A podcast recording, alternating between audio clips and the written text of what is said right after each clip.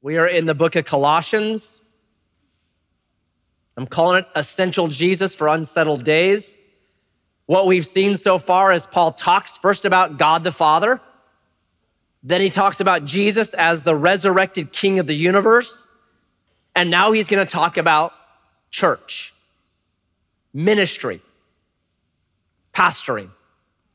And so Paul is going to lay out his characteristics, his qualities, his passions, his concerns as a minister of the gospel, as a pastor, qualities of a pastor.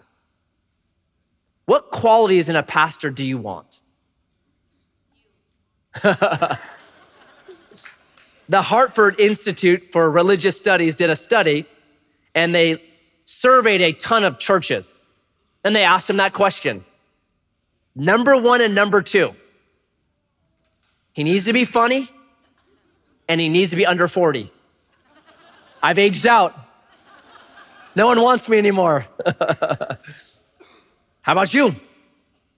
Here's what I found some churches want a pastor that's hip and happening and urban and has a good fashion sense. Doesn't matter what he says as long as he looks good. Some churches want a politician like polished and has the right things to say and just kind of like kisses all the babies and does not hug the ladies, but shakes all the guys' hands. And just all the babies are like, yeah, oh, what a beautiful baby you have. She's so awesome. Oh, it's a boy? Oh, sorry about that. right? I've had people say this. I had a lady say this to me if I'm gonna come to this church, I want you to look at me in the eye when you're preaching. I said, Well, if I'm talking about adultery and fornication, do you still want me to look at you in the eye? There are certain subjects I'm like, I'm not sure I should look at anyone right now. Sometimes I don't wanna look people in the eye because they're doing this, or this, or this. There's a lot of that now, like, hmm. I had a guy at RCC, he'd come one time. And he introduced himself after a service when we were outdoors. He goes, You know, I want a pastor who's a man's man. I said, Okay, what does that mean exactly? Can you explain that to me? So he goes, I just want, I want a pastor that goes out in the wilderness and hunts and fishes and drives a four wheel drive. I, I, I, you know, I got to have a pastor that'll shoot a deer. I said, All right, I don't know. I think that's how he chose his wife. She dropped a four point, he just dropped to a knee. Marry me, babe. We all have these ideas, and everyone has a different idea what a pastor is and what a pastor should be. Well, we get the Bible here. The Bible's gonna lay out some qualifications that I think, not just for pastors, but ministers. And here's the truth every single one of us is a minister of the gospel. We're called the priesthood of believers. Once you believe in Jesus, you're a minister. So these are actually qualities that all of us should be saying, I want that in my life. And they're brilliant. So let's jump in. Quality number one Paul has a method, and it's rejoicing in substitutionary suffering. Check this out. Verse 24, Colossians 1. Now, I rejoice in my sufferings for your sake. And in my flesh, I am filling up what is lacking in Christ's affliction for the sake of his body, that is the church. If you've come to Edgewater for any time, you know this.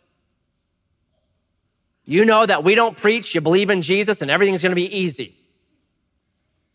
Jesus says, John 16, in this world you will have tribulations, but be of good cheer. I've overcome. So hard isn't bad. I've said that probably 10 times from up here. I say it all time, all the time to my kids and to staff. Hard isn't bad. It's suffering, it's difficulty that actually creates in us the characteristics that Jesus wants for us for eternity. Job says this, when I'm tried, I'm going to come forth as gold. That gold fears no fire. You're going to have suffering. Now, we can't suffer all the time because that means you're a fan of the OSU Beavers, all right? Can't have that. But you need some. But that's not what Paul's talking about right here. Read it carefully. What does he say?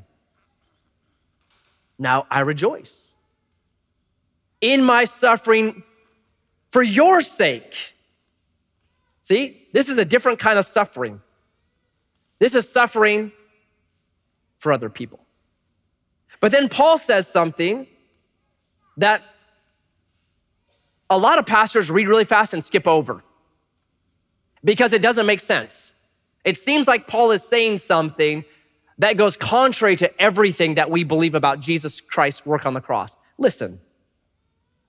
Now rejoice in my suffering for your sake, and in my flesh I am filling up what is lacking in Christ's affliction. You should read that and say, What? What did Paul just say? Is Paul saying that Jesus Christ's suffering on the cross was insufficient? And now you and I need to participate somehow in suffering to make up the insufficiency of the cross? Because that sounds like what he's saying. That do you and I need to be in pain to kind of pay for some of our sins? That's the idea that's been derived from this text right here. So the late Saint or the late Pope Paul John II, uh, did I say it right? No, the late John Paul II. Hmm? Uh, man, I've lost his name. You guys know what I'm talking about. He's the Pope. Got the great hat, right? And the robe. So, the late John Paul II, uh, Pope, big time guy, read a excerpt of a biography about him and everywhere Pope John Paul II would go, he would take a whip with him. And at night, he would whip himself. It's called self flagellation. And it's because of this text right here. He was making up for the lack of the cross. Or if you've paid attention around Easter, Good Friday in the Philippines, there's a village called San Fernando in the Philippines that every single Good Friday, the Friday before Easter, 10 men volunteer to be crucified. Yeah. You thought volunteering in the kids' wing was hard. That takes it up a notch.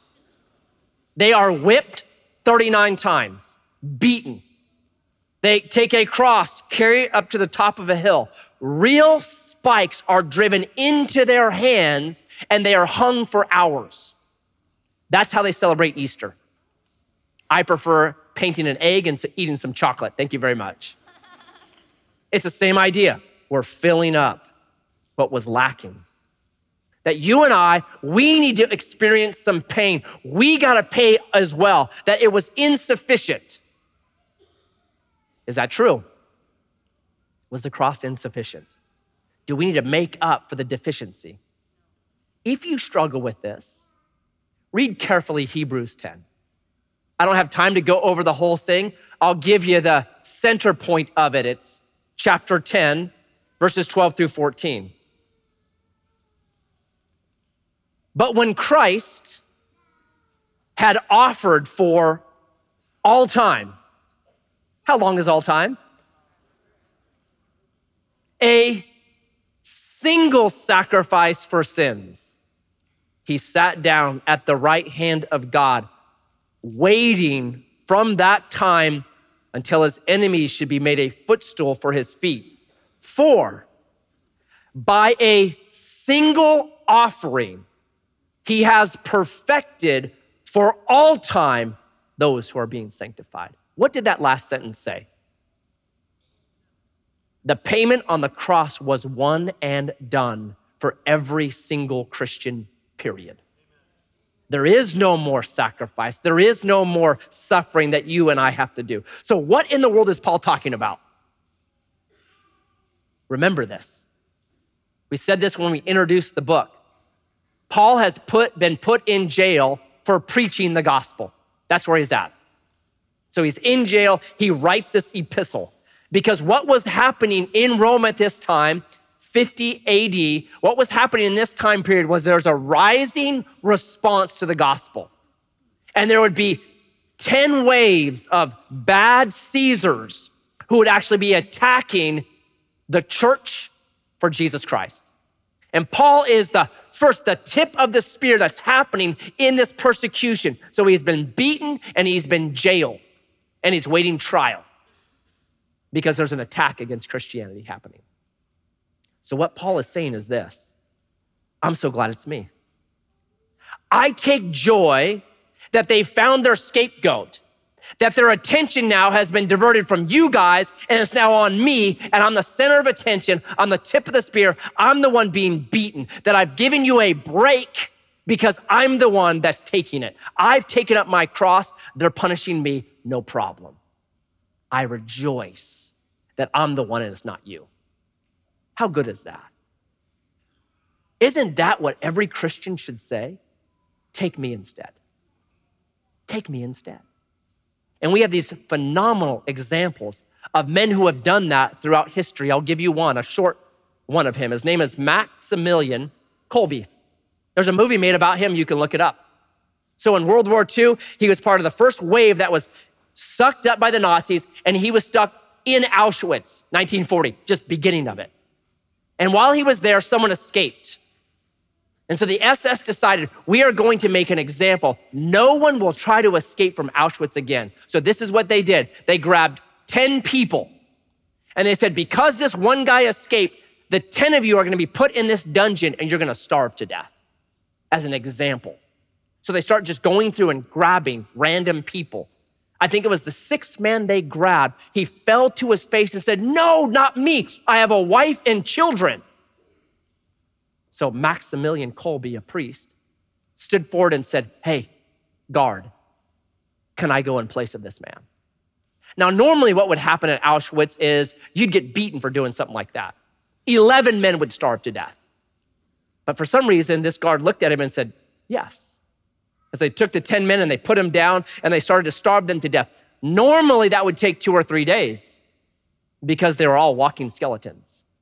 And so Maximilian Kolbe, the men are dying. And with each one of them, he is loving them, praying for them, being with them, and they all die and he's left.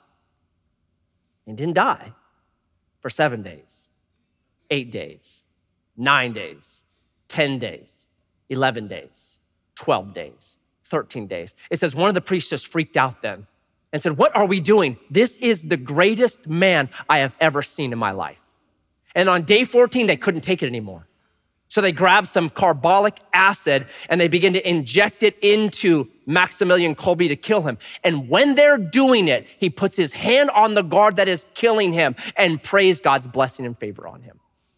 And then he dies the 14th of August, 1941. How brilliant is that? That's what people that love Jesus do. No, I'll be the tip of the spear. No, take me instead of him. Now, why would Christians do that? Because isn't that what Jesus did for us? No, no, not Matt Heverly. Take me in place of him. That's what's amazing. The man that he took his place for, a Polish man, Frank, uh, I'll probably mess up his name, Kajausinek, lived to 95 years of age. On the 14th of August of every single year of his life, he would pilgrim back to Auschwitz and give thanks for Maximilian I love that. That's what Paul's saying right here. Take me instead. Take me instead. I want to be the first in line. The thing that bothers me sometimes about pastors is they expect pastoral privilege. They expect, oh, I don't want to do the hard things or the dirty things or the difficulty. No way. A real minister, a real pastor says, Me first. Take me first. I'll do the hard stuff so that you don't have to do it. It's what Paul does right here. He rejoices in substitutionary suffering. Take me instead. That's great ministry. Number two, he has a mindset. He says this I'm a steward, verse 25, of which I became a minister according to the stewardship from God that was given to me for you to make the word of God fully known. He's a steward. Just a little news flash. I don't own Edgewater Christian Fellowship. Who does? We do, right here, right? It's our church, it's our community, it's our thing. There's no such thing as my ministry in the church because ministry is never owned, it's simply borrowed. And there's a time that the borrowing ends and your stewardship of that ministry, the, the race that you've run, the lap that you've run, it's over, and then someone else takes it over. Very different than the business world. A business, you can start a business and you pour into that business and you love that business and you invest in it and it grows. And then you decide one day, okay, I'm done with the business. And you can sell it, you can keep it, you can give it as an inheritance, you can do something with it. Right? So at church, what happens? When I've run my race, what happens? Do I get to sell Edgewater? I get to give it to somebody that I, you know, what happens? I get to just keep it? No. I've run my race, I've done my stewardship, and on that day, I hand the keys to the next person that as elders we have prayed for and sought for, and they're the one. That's gonna happen one day. Now, I plan on hanging out after that and being like, music's too loud, turn it down. Why are you singing that song, man? We never sang that when I was here. Why are you preaching on that subject? I preached on that 10 years ago. Wasn't that good enough? Right? Oh, I plan on doing that. It's gonna be awesome. but one day, my lap has finished. It's my job as steward to simply hand the baton to the next person that God raises up. Matt, why would you pour your life into that? Why would you do that to just one day just say, okay, here it is? Paul puts it like this in verse 25. He says, It was given to me for you because God gave me something that I couldn't shake. I tried to do anything but this. You can ask my wife, I could not shake it. This is what I had to do. Like I've thought about, man, other jobs would be really cool. I couldn't do them. I've always thought being the ice cream truck driver would be awesome. You get winters off, Everybody loves you, right? You play this great music. They flock out to you. They give you money. If you have a bad day, just go in back and grab an ice cream. It got better, right? I'm like, that's the job. But I couldn't do it. I couldn't do it. In the old times, they'd call it a burden. I just had this, I, I, this is what I have to do. I can't do anything else. And I'm to run my lap. And when that lap is done, by prayerful consideration, it's baton, next person.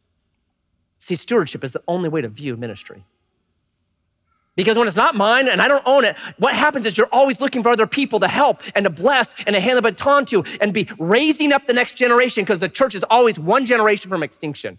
I'm just a steward. I got to run this race well, but I'm really looking for other people to come and to give ministry away to.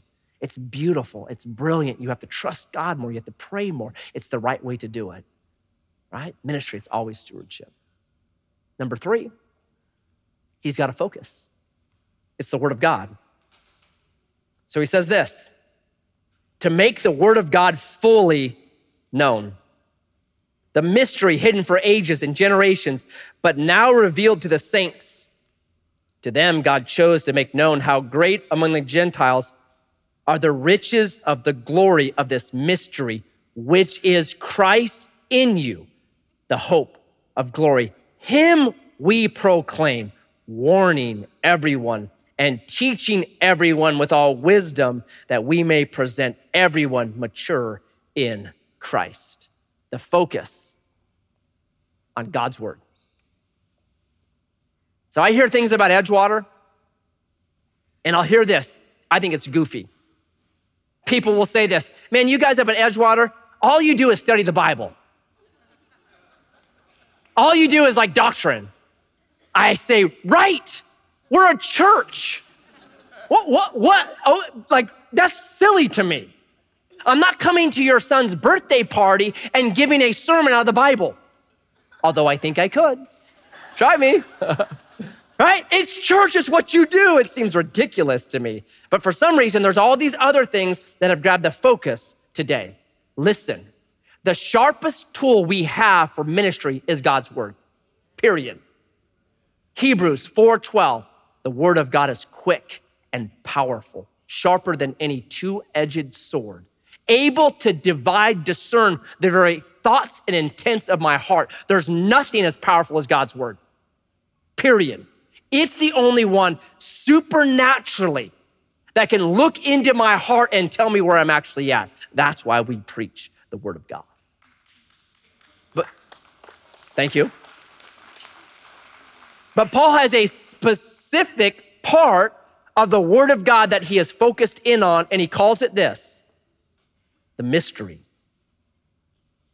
Hidden for the ages, but now revealed, which is this Christ in you, the hope of glory. Now, what does this mean? The word mystery, it means this something that you had glimpses of, something you had some information about, but it was kind of a, a little unclear, and then now is fully manifest. A hiddenness, but there were still some that you knew about it, and then all of a sudden it becomes completely manifest. So, my best example is this I was on the mission field for a while. And if you've ever been on the mission field, you know this. You eat something that I just have referred to now as mystery stew, right?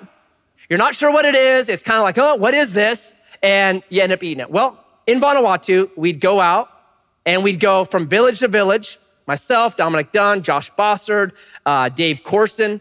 And when we'd be out, we'd end up at, these, at someone's home and you'd be sitting there and they're very hospitable. So they're always gonna offer you something to eat. So you'd sit there and you'd talk a while, and there'd be this big pot, aluminum pot, like, you know, five gallon aluminum pot on a fire, just gurgling.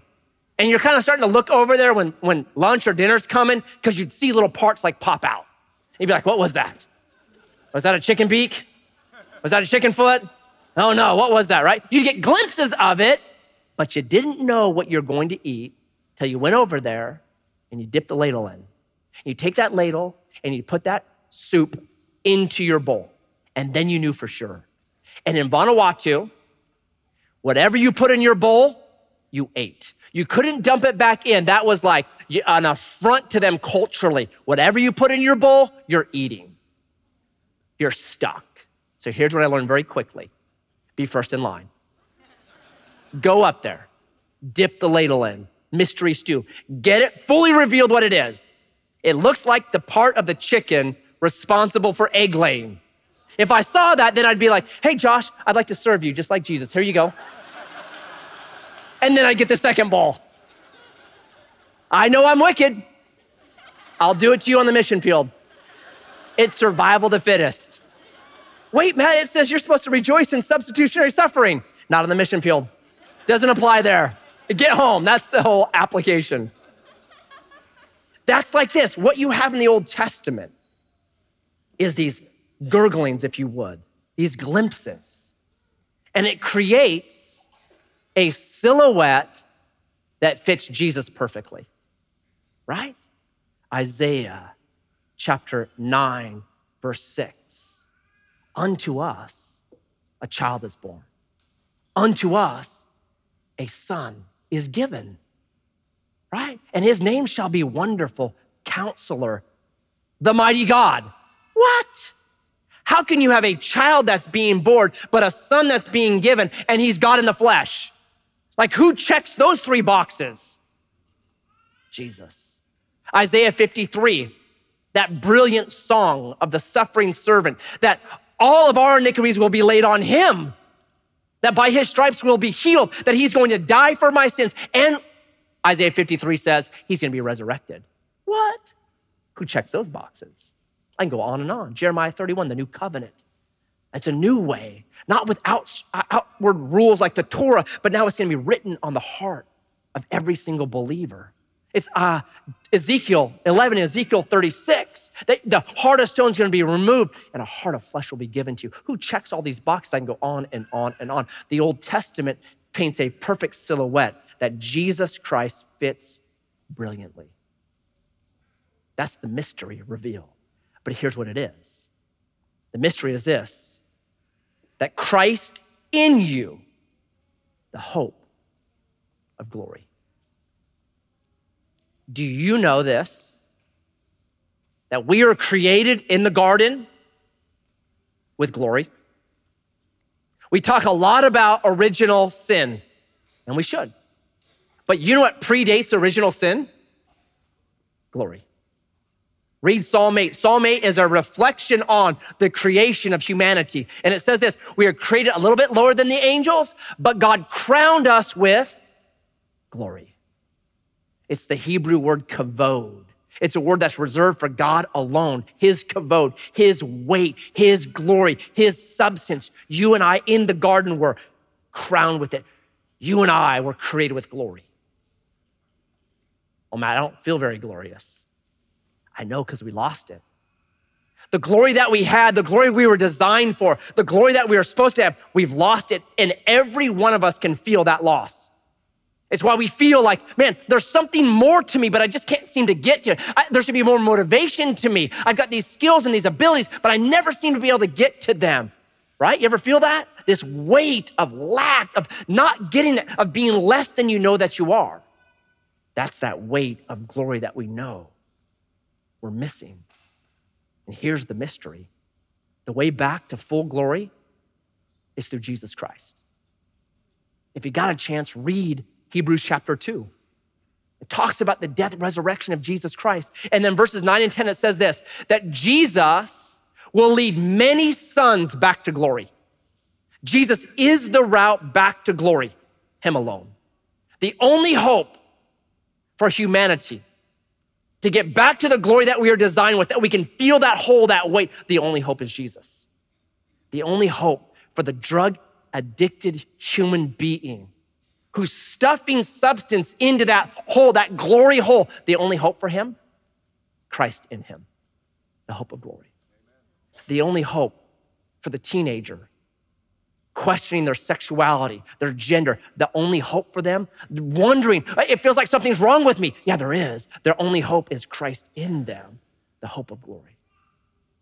The only hope for the alcoholic that keeps turning to a bottle to numb the fact that he knows he's missing the glory, that he's not what he's supposed to be. The only hope, Christ in them, the hope of glory.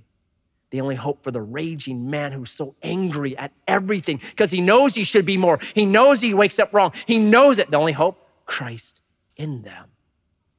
The only hope for the promiscuous person seeking glory in other human beings, but never finding it and bouncing from one to the next to the next. The only hope, Christ in them, the only hope of glory. That's what Paul preaches. That's what I preach. 2 Corinthians 3:18 puts it like this that as we keep our eyes fixed on him, we are transformed, metamorphosized by his spirit from glory to glory. More and more kavod is given back to us every day we walk with Jesus and follow him because he's the only hope of glory. At Edgewater, we don't preach programs. We don't preach rules or systems or religions. We don't preach cognitive behavioral therapy. We don't preach the wisdom of this age. We don't preach any of that. We preach a person, Jesus Christ, the only hope of glory. It's why I'm stubbornly Christ centric. He's our hope. That's what Paul preaches. The Word of God, the mystery revealed, Christ in you, the only hope we have. Fourthly, he has a philosophy hard work. Work hard. Listen to this. For this I toil, struggling with all his energy that he powerfully works within me. For I want you to know how great a struggle I have for you and for those at Laodicea, kind of their twin neighboring city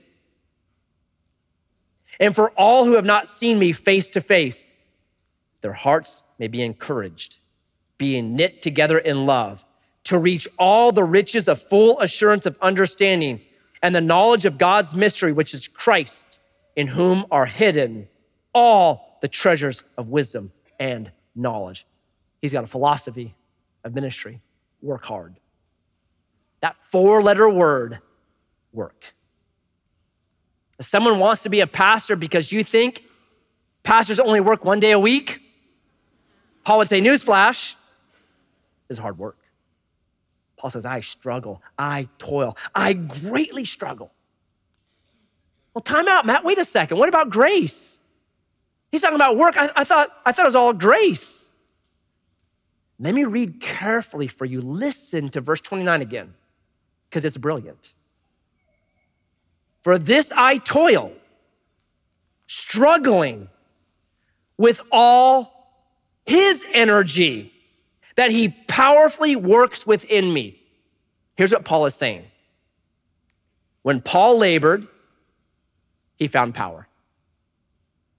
That's what the Christian minister finds. When you and I labor, we find power. And this is a theme that Paul has this kind of dichotomy of these two work and grace. Let me give you a couple other texts 1 Corinthians 15 10. But by the grace of God, I am what I am. And his grace toward me was not in vain. On the contrary, I worked harder than any of them, though it not though it was not I, but the grace of God that is with me. When Paul labored, he found power. Or Philippians 2, 12 and 13. Work out your salvation with fear and trembling, for it's God who works in you both to will and to work for his good pleasure. When Paul labored, he found power. There's a term for this. It's called grace is efficacious, meaning God's grace will affect you. That here's what happens when you believe, God gives you new desires. He changes your heart. You've got new desires. When you respond to those new grace given desires, what happens is you get a new power. When you labor, you find power. The Bible says this with your new heart, you're going to be grateful, Romans chapter 1. And when you start acting grateful, you find more and more power to be grateful. The Bible says that with this new heart, you're going to be able to forgive people. Ephesians chapter 4. And when you forgive people, you'll find more power to be forgiving. The Bible says that with this new heart, you're going to find a new desire to be generous. And when you're generous, you'll find more power to be generous, right? Second Corinthians chapter 8. The Bible says that with this new power, you can be self controlled. Galatians chapter 5. The more you control yourself, the more power you find to control yourself. The Bible says, with this new heart, you'll have an ability to love people. 1 John 3 14. And as you love people, you'll find more power to love more people. It's when Paul labored, he found power. That to me is the key to the Christian walk. And here's my best explanation for it. Maybe it's like power steering. So I have a 1966 Volkswagen Bus. It does not have power steering. In fact, it has power nothing. My weed eater is more powerful than it, right? So I'll be stuck somewhere where I need to really crank that wheel when I'm not moving. It takes everything you got to move the wheels on that car, right? And it's a lightweight vehicle because there's no power steering. I have a Chevy truck. It has power steering. It weighs a whole bunch more than my boat. Probably weighs as much as four Volkswagen buses. But man, I just touch that steering wheel and boom, I can turn the wheels. Why? Because of power steering.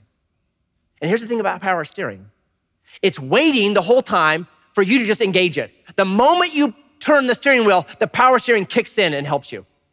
I think that's the key to the Christian walk. The moment God prods you to do something, puts the desire on your heart, if you will take that step forward, you'll find power in that moment. So God is whispering to you, prodding you to witness to your neighbor or to your friend or your, to your coworker or to a family member. And what do we do? We fight it, don't we? Oh no, not with him, not with her. It's gonna be awkward. They're gonna ask a question that I won't have the answer to.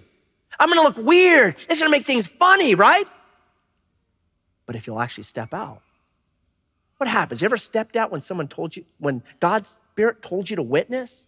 And when you did, all of a sudden, you're having answers to questions you didn't even realize you had the answers to. You're giving sermon illustrations you from 10 years ago. Like you're quoting verses like Billy Graham. Your wife is like, What in the world? Who are you? What happened? Power steering. The moment you stepped out, there was power in that moment. It's like the priests in the book of Joshua when they're coming into the promised land and the Jordan River's in the way and that Jordan River did not part until they put their foot in the water and then it disappeared. It's like God's waiting for us to take a step. Hey, take a step. I'm prodding you to do this. And when you do, you'll find power. Read the word. I don't understand it. Read the word. And you do. And all of a sudden, you find God's Spirit gives you understanding in scripture and it ministers to you and it blesses you. Serve, I don't know if I can serve that way. And you do and you find power. Go on the mission, but oh, that's scary. And you do and you find power. When Paul labored, he found power. This is one of the keys to the Christian walk. Take a step out and watch and see you get empowered. It's brilliant and beautiful. And a little side note on this Paul says, I struggled, I struggled greatly, all this struggle in ministry. If you've ever wondered, like, what's my call? What's the ministry God wants me to do? I think some of the greatest ministries in the world are birthed out of great struggle, great pain. I think incredible ministry. Read church history. Incredible ministry was birthed because someone went through a very dark valley, deep valley. They found God's presence in that valley. And when they emerged from that valley, they started a ministry on it. And brilliant things happened. It's Second Corinthians 1 with the comfort you've been showed in your hard times, comfort other people. You want to know great ministry? Where have you been pained deeply. And that bursts great ministry. So Paul has a philosophy work hard. And when you do, man, you find power strength, like, wow, there's more power to do this than I could have ever imagined. And then lastly, Paul says in ministry, you got an enemy. It's bad doctrine. Verse four. I say this in order that no one may delude you with plausible arguments.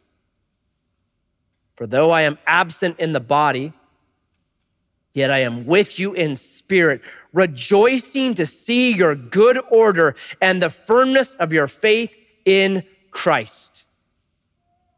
In ministry, there's an enemy bad doctrine. The rest of this chapter is bad doctrine. He just goes into details about the bad doctrines that had infiltrated the church at Colossae.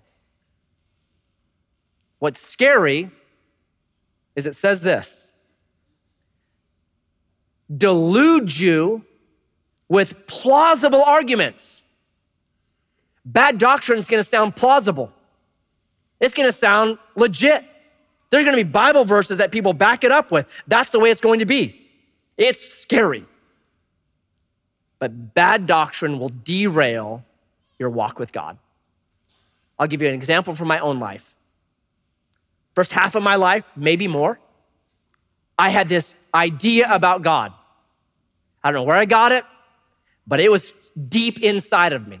Maybe it's covenant of works all the way back to the Genesis chapter 2, I don't know. But I had this idea whenever something bad happened in my life, it was God getting me for sin. Ever felt that way? You get sick, you're like, man, what did I do wrong? I got sick. God must be punishing me somehow. My car had problems, blew up, whatever it was. Oh man, God's getting me.